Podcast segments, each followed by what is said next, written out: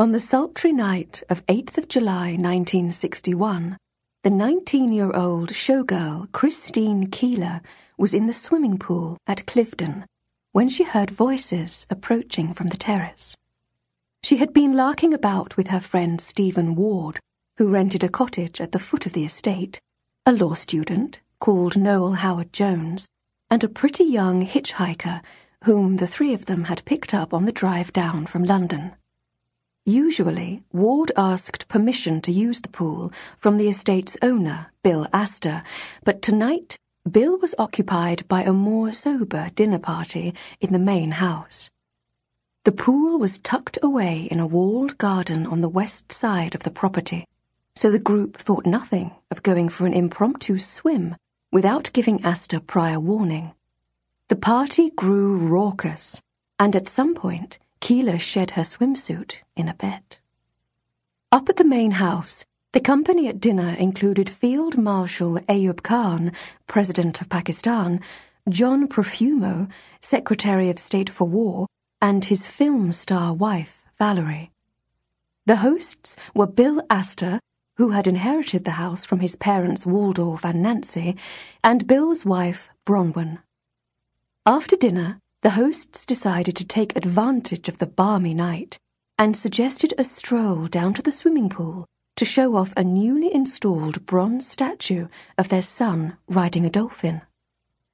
What the guests actually saw as they rounded the corner into the walled garden was the lithe form of Christine Keeler lifting herself from the pool and dashing across the patio, her feet making damp prints on the terracotta tiles.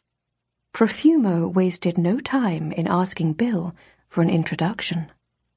Late that night, Keeler returned to London to pick up a couple more of Ward's girlfriends, and the next morning they were all driven back to Cliveden by the Russian naval attaché and intelligence officer Evgeny Ivanov.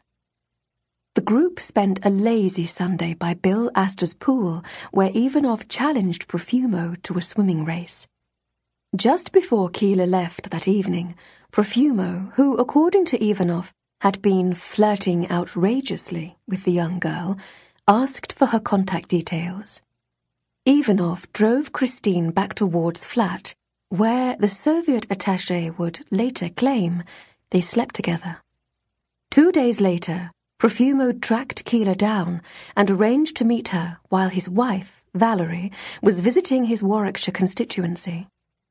It marked the beginning of a tepid, half-hearted liaison, which Keeler, who once cooked them sausages before they had sex in front of the television, described as a very, very well-mannered screw of convenience. The weekend at Cliveden was the first act in a drama that would bring down a government and change the course of British history. The apparent menage a trois between the Minister of War, a Soviet spy, and a good time girl made Cliveden synonymous with scandal in the collective consciousness of an entire generation. But the outraged headlines and lurid scoops of the Profumo affair, as it came to be known, were nothing new. During its dawn in the 1660s, as much as its twilight in the 1960s, Cliveden was an emblem of elite misbehaviour and intrigue. Indeed, the 350 year history of the house began when a powerful politician decided to build a secluded mansion in which to enjoy his affair with an ambitious courtesan not much older than Keeler. The courtesan was Anna Maria, Countess of Shrewsbury, and the politician George Villiers, Duke of Buckingham a childhood friend of Charles II and one of the wealthiest men in England.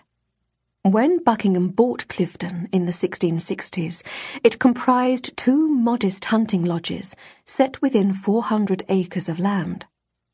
Over the following decade, he transformed it, landscaping the gardens and constructing a magnificent house as a monument to his scandalous affair with the Countess.